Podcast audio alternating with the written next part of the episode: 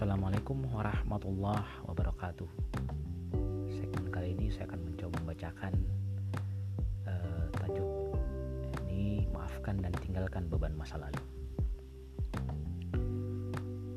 Anda tentu bisa memaafkan, tapi pada saat yang sama belajarlah dari pengalaman. Banyak orang bilang, maafkan dan terima saja segala perlakuan buruk yang Anda terima. Maha benar Allah yang berfirman, orang-orang yang. Allah menyukai orang yang berbuat baik. Ada sebuah kisah tentang seorang pengunjung kebun binatang. Ia melihat sebuah tulisan, "Jangan mendekati singa, berbahaya."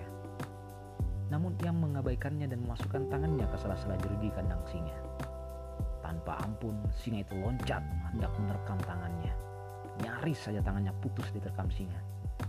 Beruntung ia hanya terluka dan menjalani operasi ringan di tangannya. Orang itu sangat terkejut dan berkata kepada dirinya sendiri, Kenapa singa itu menyerang saya? Aku orang baik. Aku hanya ingin bermain dengannya. Aku tak yakin kalau ia sengaja menyakitiku. Aku sudah memaafkannya dan melupakan kejadian itu. Selang dua pekan kemudian, orang itu kembali ke kebun binatang tadi. Dan lagi-lagi mendatangi kandang singa yang sama.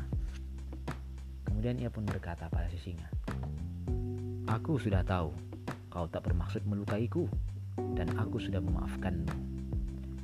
Tapi kali ini jika kau melakukan lagi, aku tidak akan melupakannya. Ujarnya sambil memasukkan tangannya ke salah-salah jeruji kandang singa.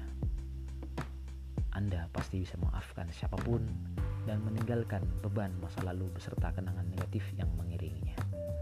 Namun, pada saat yang sama, anda harus belajar dari pengalaman di masa lalu sehingga Anda tidak melakukan kesalahan serupa dan mengalami sesuatu yang lebih buruk.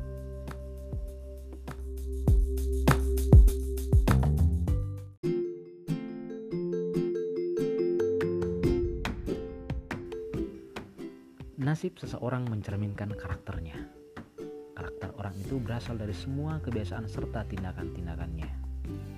Dan tindakannya berasal dari pikiran dan perasaannya ubahlah pikiran dan kebiasaanmu, maka nasibmu akan berubah.